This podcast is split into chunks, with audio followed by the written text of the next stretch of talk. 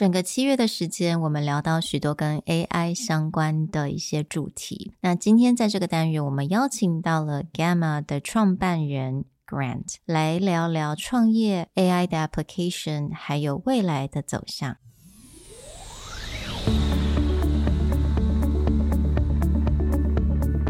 Hello, 欢迎来到 Executive Plus 主管与沟通力的 podcast.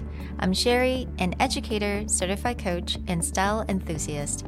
我相信专业有效的沟通是语言跟逻辑的完美结合。And I'm Nick, a startup consultant, corporate trainer, and late-night gaming junkie.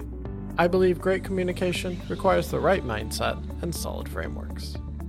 我们希望带给大家职场英语的技能、跨文化沟通技巧与其他能帮助您成为出色领导者的工具。Join us each week as we share our experience, research, and methodologies to take your communication and language skills from good to great.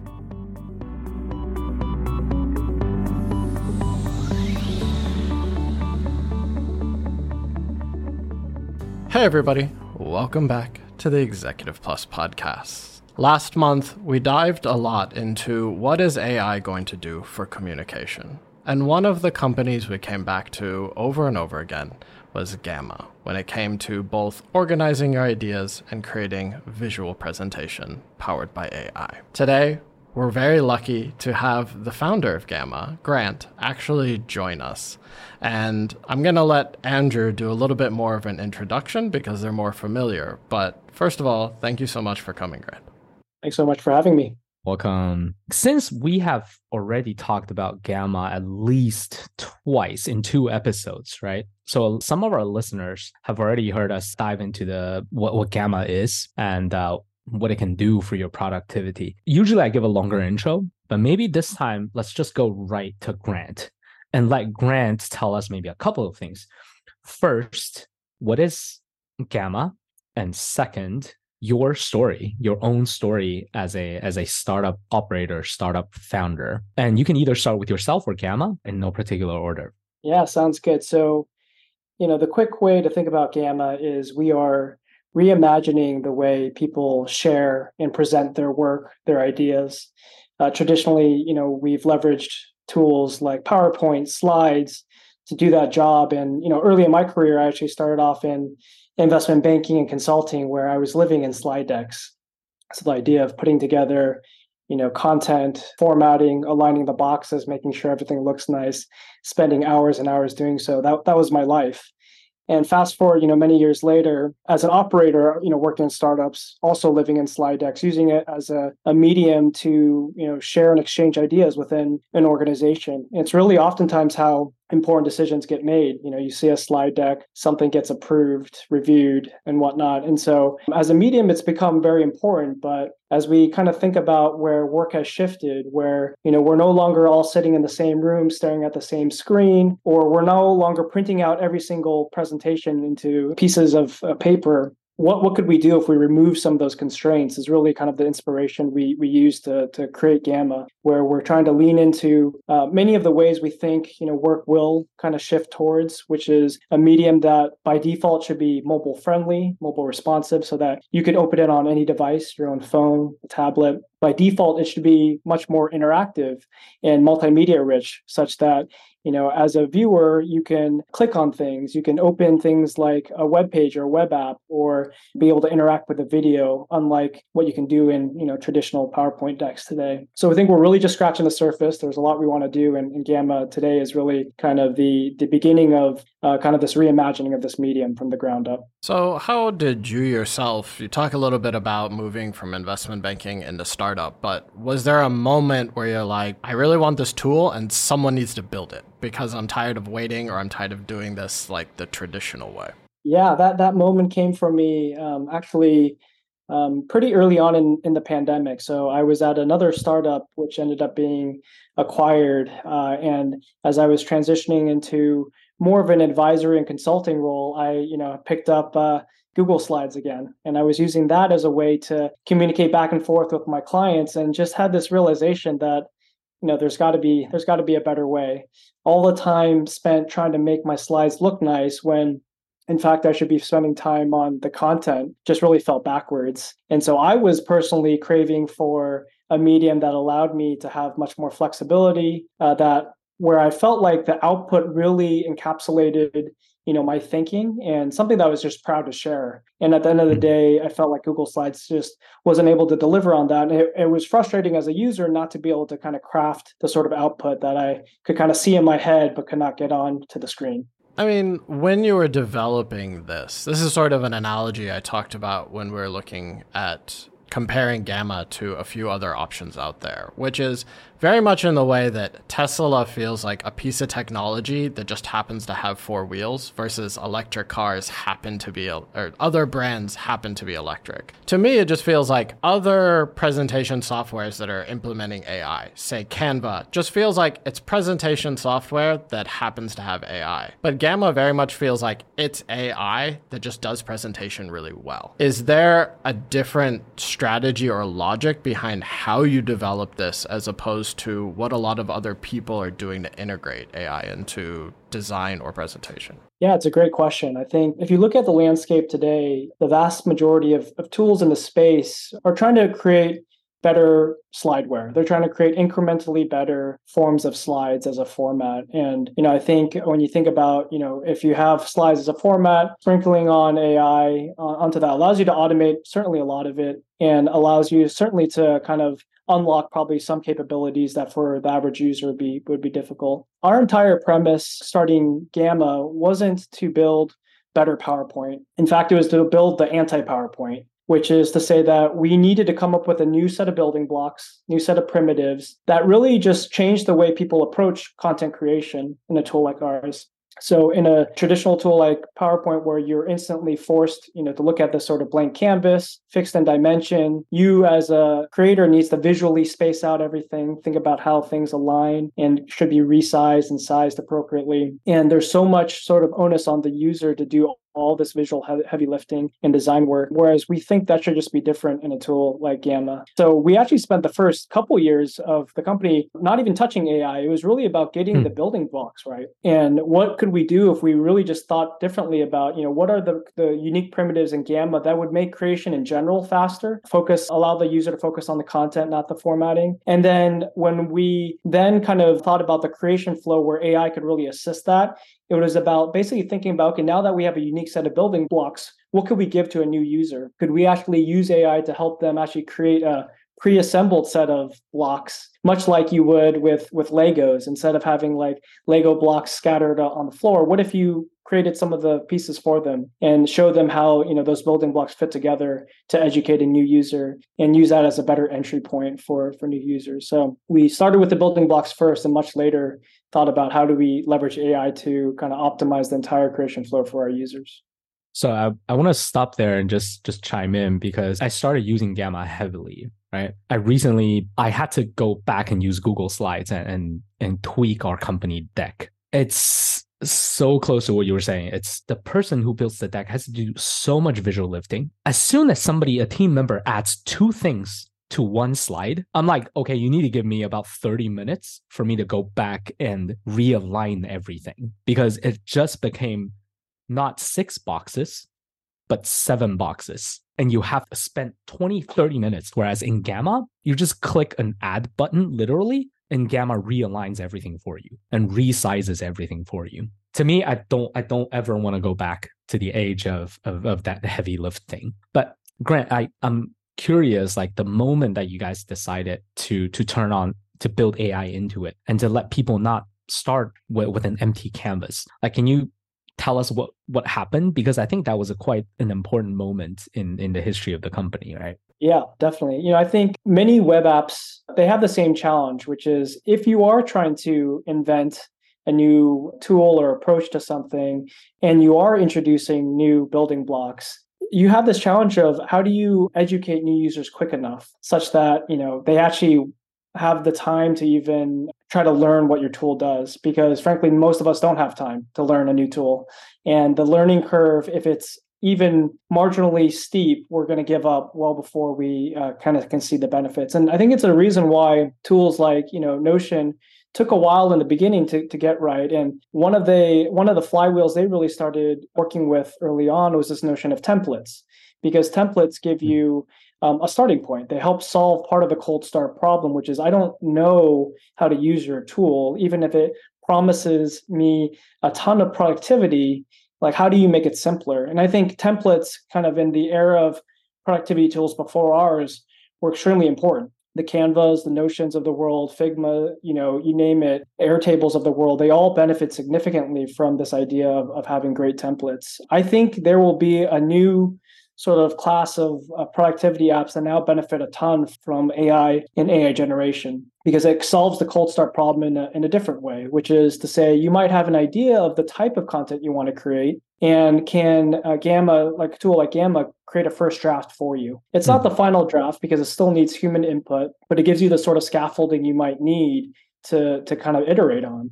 And that becomes pretty unique, because unlike a template, which is typically standardized or generalized for some purpose, for generic purpose, a first draft done in a tool like Gamma that uses AI can actually be very personalized to the type of content you're creating. So it already feels directionally kind of more on point. And I think that becomes an interesting way to accelerate immediate adoption of the tool. And we've benefited from that. Since our AI launch, you know, we've seen millions of people create presentations and documents and web pages using Gamma. And I think they now have a much better launching point than what they would have had previously.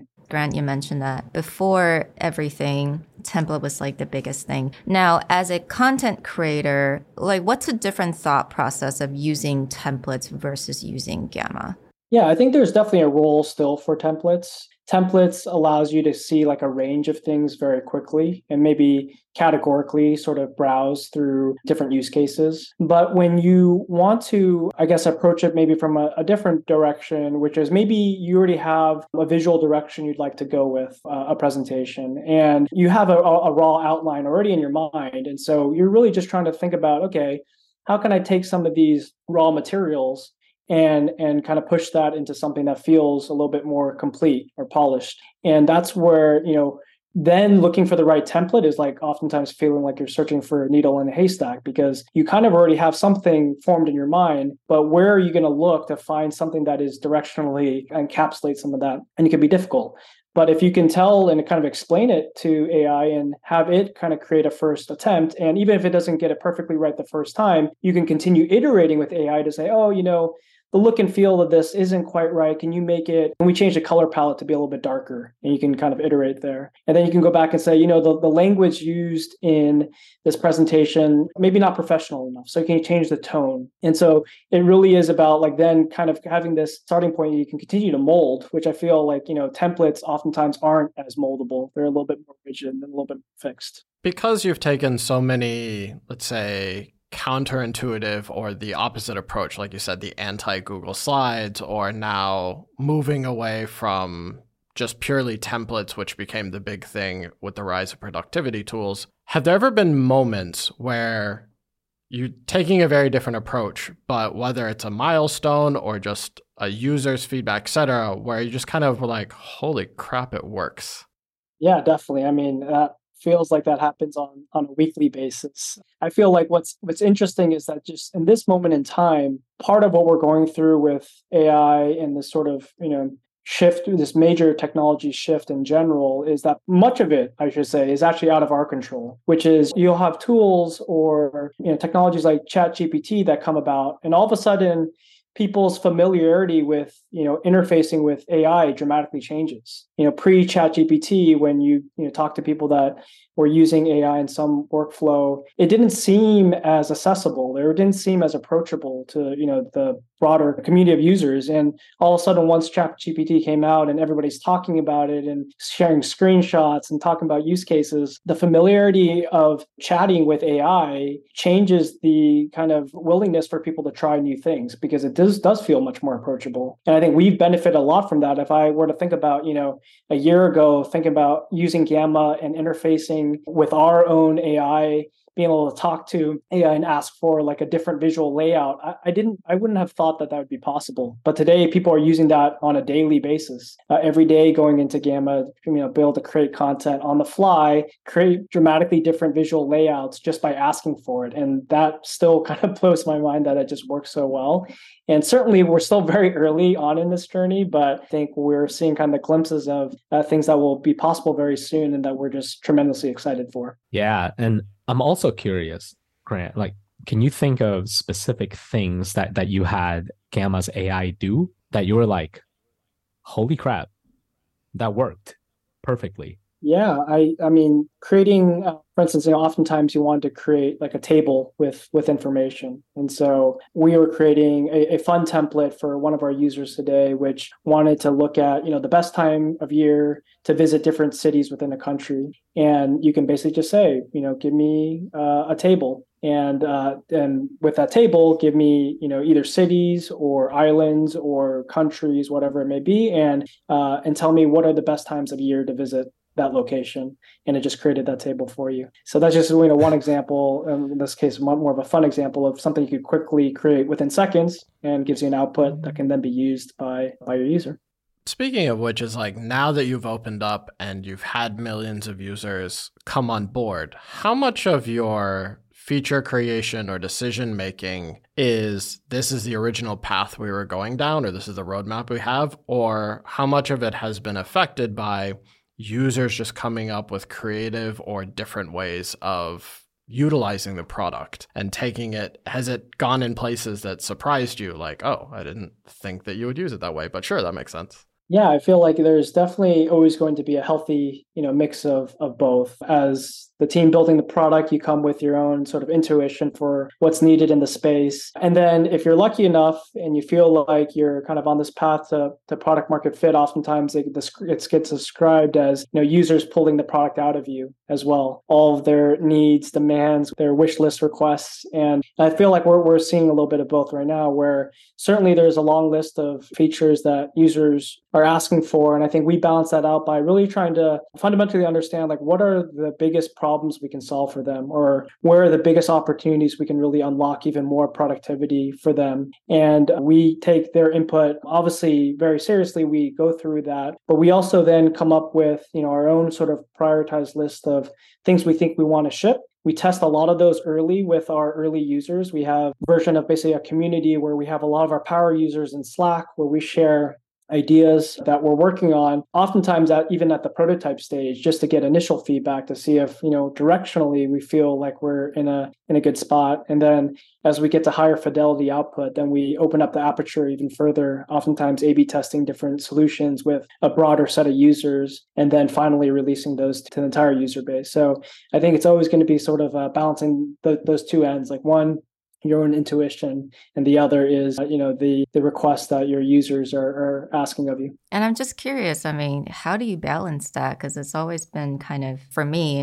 for a lot of startups, founders, it's just difficult because you have to listen to your users, but then you have to follow your own intuition. I mean, is it difficult, or you have a process doing that? It's definitely difficult. I think the process is that you are constantly iterating. So it's not a one and done, especially when you're releasing a new feature, for instance. That release is not the end. That release is the beginning. It's the beginning of learning even more. And I think that's, if you approach it with that mindset, then you recognize that oftentimes what we're trying to do, which is, I mentioned kind of delivering on a new set of building blocks, you're going to get it wrong some of the time.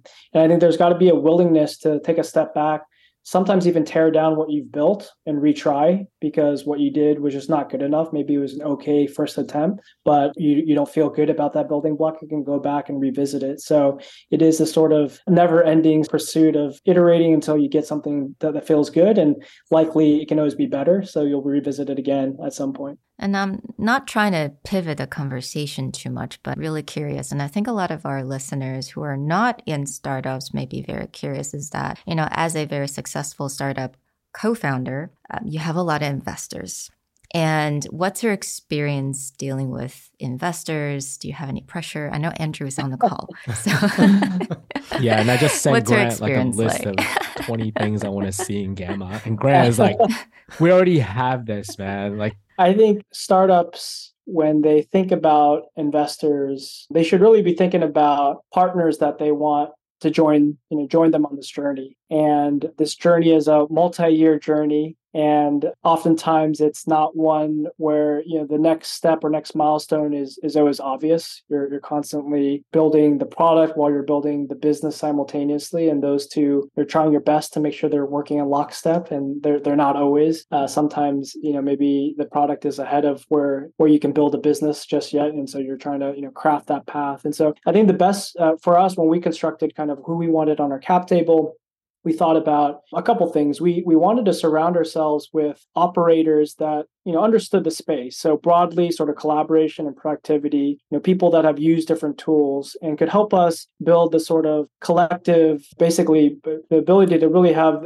knowledge of the space and understand, where are the shortcomings or where are the biggest challenges in the existing tooling, and where could Gamma potentially slot into over time. And I think that just comes down to like a well-rounded bench of operators and investors that just understand the space broadly, so that we could always stress test our thinking as we're coming up with different things. And then certainly if you're working with investors that have an extensive network, then you can benefit from them being able to tap into their network when you do want to be able to, share your product more broadly. And so every step of the way, it's about, how can we build a strong set of investors that can support us across many different phases of growth, as well as opportunities to tap into that collective network, into sharing more about Gamma, and as we open up the aperture to more and more users, helping them kind of amplify the announcements we have. Now that the tone has shifted a little bit, I actually want to kind of dive down not exactly the same pathway, but a similar, as far as you built this coming out of the pandemic, really walking into a new age of AI. But how has all of these shifted or affected your thoughts on leadership and running the company or managing your team versus your previous startup experience? Maybe the biggest shift in my own thinking about a lot of this is that, when the underlying technology is shifting so quickly, I oftentimes think that most founders and founding teams and startups are better off keeping the team as lean as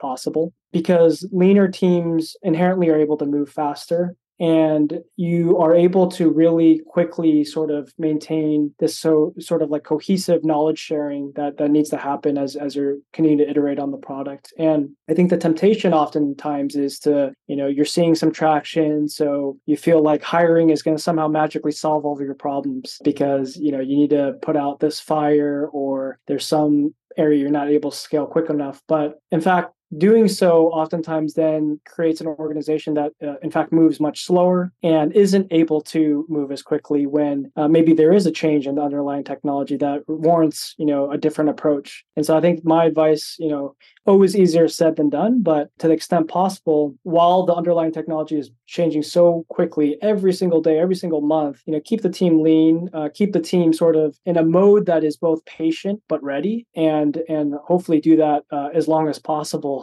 such that you're able to then just create a much more efficient engine for yourself. Can you say a little bit more about being patient but ready? Like that kind of intrigued me. Yeah, I think it's this notion that when the underlying technology is changing so quickly, you need to understand that fundamentally you might be making some bad bets. Some things might not pan out. And so if you can be patient, then it's knowing that it's okay to make, some of these mistakes here and there. Something is, you can unwind it still. But when you do see the moment in time where you've experimented with something, it's not working, experimented with it again, it's not working, all of a sudden the underlying technology, maybe there's some advancement in the way, for instance, like working with large language models, all of a sudden there's some unlock. And all of a sudden now you're able to leverage that in a way that is meaningful for your product or your user base. Then you should feel like you have conviction and you can now go all in. But if you were to immediately rush into the first kind of implementation of that because you just felt like you wanted to like push forward and you felt like you weren't patient enough to actually, wait for some of this resolution, then you're settling on something that probably is okay, but not great. And you then lock yourself into this approach that may have many, many years of, implications for yourself. And many years later, it's going to be much harder to unwind if your entire user base is already married to this one or locked into this one approach. So I think that's where it's almost being willingness to kind of of test many different things, trying to build your own sort of intuition around when something is ready and when it's not. And when you feel like it is, then being able to go all in and push forward fast. Do you think that's easier to do as well when you have a small team where the culture is quite clear and it's easier to align across, especially the co-founders, but also everybody? Yeah, totally. I mean, small teams inherently are not going to have as many silos or swim lanes as larger teams. And when you have assigned one owner to own like one big decision and they've come to some sort of conclusion on what that decision should be, you know, it's much harder than to go back and say, oh, actually, you know what, you know, that was the wrong way of doing it. Let's completely undo that. The ability to make decisions quickly, I think, is definitely in favor of, you know, smaller, leaner teams where there is that collaboration inherently baked in because everyone sits in the same room. I was going to say, because you've talked quite a bit about the idea of before not getting married to something, realizing when you need to walk it back. What's the kind of self-talk or what's the kind of team discussion you have when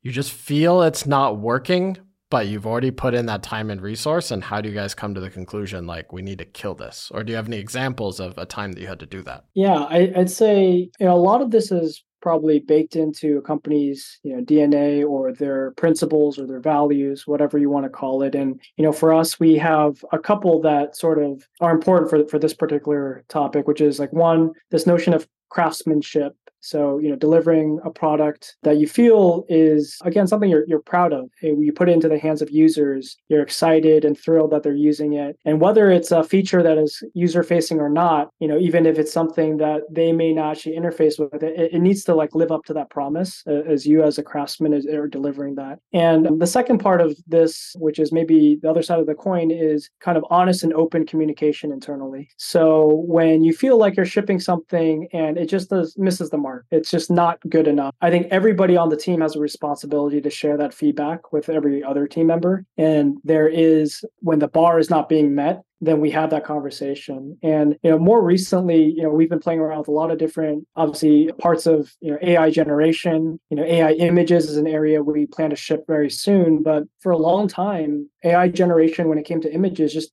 did not meet our quality bar internally. And we were not able to put our stamp of approval on it. And so we have tested it and we, quote unquote, wasted a bunch of time, but really we think of it as investing and going back to being patient. Like, we needed to be patient and to ensure that we gave this set of features enough time to bake properly, to get it to proper form. And now we're in a position where we think very soon we'll be able to release a feature like that and get it to the hands of more users. I would imagine that specific feature, you also probably get quite a bit of outside pressure from users really wanting it, probably investors going, well, everyone else has that. Why haven't you built it in? So is that something where you really just had to balance out, okay, we got a lot of external forces pushing us to do this, but like you said, we have our own timeline, we have our own quality level. Is it something that you feel that your team holds that persona or holds that belief together? Or is that something that you or a co-founder really just have to hold that, even though even internally, maybe you get some pressure? Yeah, definitely. I think when it comes to, you mentioned some of these external forces, you know, everything outside of the users and maybe what you believe could really benefit the users, nothing else matters. It doesn't matter if investors are asking for it. Sorry, Andrew. Doesn't matter if you know, you see competitors or other, you know, tools in the space doing it. None of that matters. It really is like you're trying to balance everything you can do to bring goodness to your user base. And, you know, we recognize that this is just an area not only, you know, have early users been asking for it, but we just recognize that there's huge potential. This is a part of what we can deliver on and give them, you know, outsized return in terms of value in a product like ours, where, you know, simple input can give you dramatically impressive outputs. And I think that's, you know, that's something that we wanted to deliver on. But I think what we then go back to the values of, as we're trying to implement it, if we just can't get to a place where we deliver on the promise, then we can't just ship a half-baked feature or product out there. And so I think, I don't think we got any resistance internally. I think everybody actually really fundamentally was on the same page. Like, we all recognize we could look at each other in the eye and be like, this isn't ready yet. And so the more recent round of conversations is that's where it feels so good when you do get to that level of satisfaction. You're like, wow, okay, we've seen where we started and now we're at the point where this is exciting because we are so thrilled to get this into the hands of users because we can actually ship it to them and just have like high conviction that it's going to do them well in their workflows and in their work. Yeah, I just have to quickly echo that, because recently meeting with a lot of teams, both in the AI space and also not in the AI space, perhaps taking the lean startup. Lean startup is like a philosophy of like you work on something and release it as fast as possible, and then you iterate and you make it incrementally better. I've met a lot of teams are maybe really excited by this wave of technology and usage shift, and they're pushing out something so quick and then throwing marketing dollars behind it as well, and then seeing that huge spike in user numbers, but then crashing down, because when you look at the product, either because of their product or because the technology is not quite ready yet, and realizing most of those users, if they have a bad experience, they will not come back. Your product will get better, but they will have formed this impression in their head about your product. I think that applies to, a lot of products. I can understand where a lot of these companies are coming from, especially the ones that are kind of being formed today, where they haven't yet had time to really fully bake the rest of the product. And so in some ways, they're using this moment in time as a way to just see what the demand could be for what they're building. And maybe they're okay with seeing some of this like spike in usage and obviously a bunch of churn afterwards, because now they have a glimpse into like what they should be building and where they need to kind of flesh out the rest of the product. And some of those companies will do just that. Maybe in a couple of years, they'll come back and, more users will be willing to try it, and they'll kind of regain some of that trust. But that is tough. I think that's just inherently difficult. So it's not to say that's not possible, but I totally understand where they're coming from, because when you're in this moment in time, there's so much enthusiasm for trying new products, especially AI products. It's also, helpful to recognize that this moment in time might shift pretty quickly. And all of a sudden, maybe people aren't as willing or aren't as excited, and kind of you missed that opportunity to at least kind of see if there's a market potential for what you're building. So it's not always easy to kind of make the call of what the right approach is.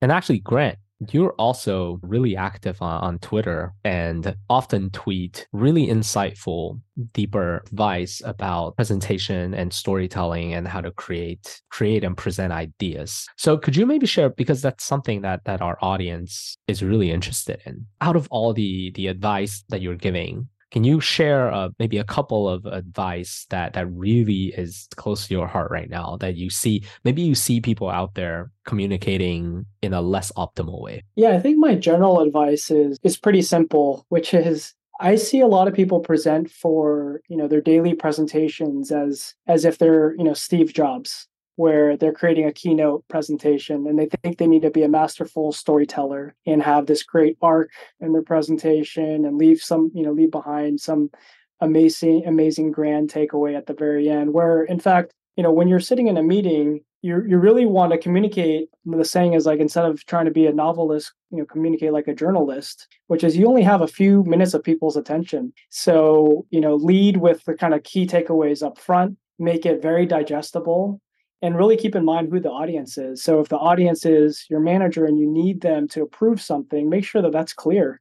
Or if your audience is a stakeholder and your real goal is just to ensure that everyone's on the same page, then just lead with that up front and don't try to bury all that information for the end. I think a lot of people overwhelm with the amount of content they want to create. And again, trying to be like a Steve Jobs, they end up trying to memorize every single detail that they may want to share, where that amount of preparation would be great if you are giving a TED Talk or going on stage. But if you're trying to keep it very conversational, then the moment you're trying to memorize every detail, you've probably already lost. You've probably already approached it a little bit in the wrong way. And so I think a lot of it goes into just simple preparation, but ensuring the audience and what the outcome you're going for is. And just a quick question. Do you think that message would translate for, users across the world? Because you do have a lot of users, internationally. Yeah, I mean, that's a great point. I think knowing the audience does mean knowing the context for your own particular situation. So if there is a standard way of,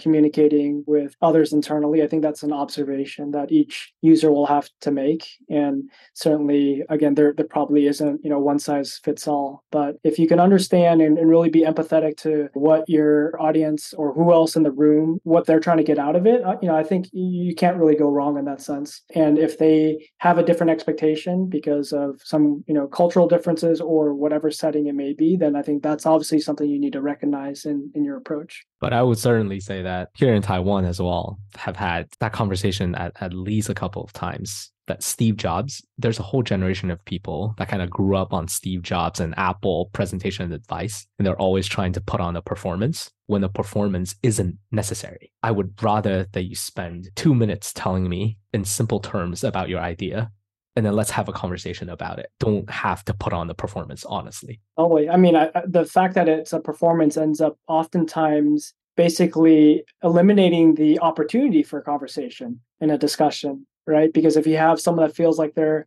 an actor on stage, like you don't want to interrupt them. You're going to let them just finish what they're doing. They open it up immediately and say, as I'm going through this content, I'm going to pause to get your input or, get everybody's questions. I think that just opens up, it changes the dynamic completely. And so, yeah, for better or worse, personally, I'm a huge fan of Steve Jobs. So this is not, obviously, this is not to say that don't have great admiration for everything he represents, but I think it is contextual, right? So if you are in a meeting, then just ensure that you're maximizing for the output you're hoping to get. This could be the last question to end on as well, because the thinking about that kind of communication and storytelling, that's more about engagement, more about conversation, and less about performance. I'm also really curious, Grant, like as you look ahead into the future, could you paint a picture of what tools like Gamma can do for users? Like what might that experience in your mind would seem really magical?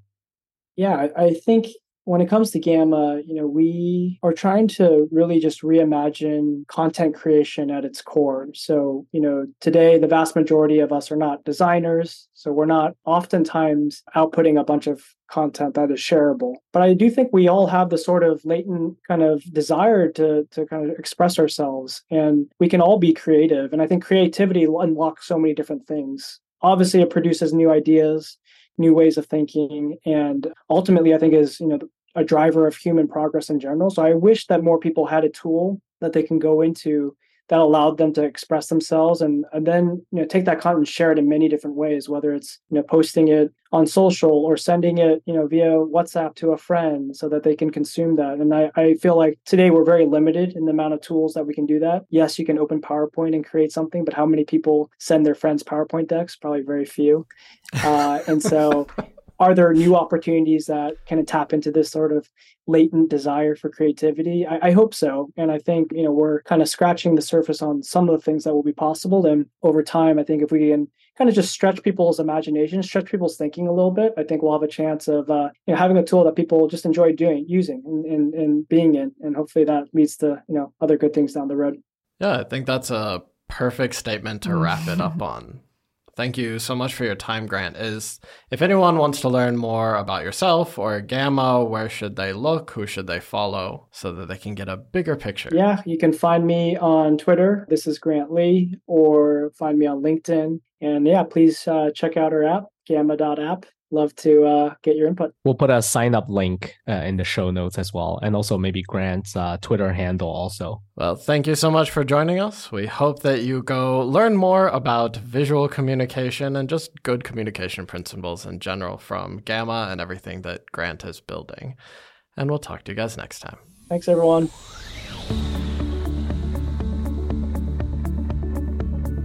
The Executive Plus podcast is a Presentality Group production. Produced and hosted by Sherry Fang and Nick Howard. You can search us on Facebook, 主管英文 Executive Plus. You can also find us on Instagram, Communication R&D, and email us at sherry@epstyleplus.com.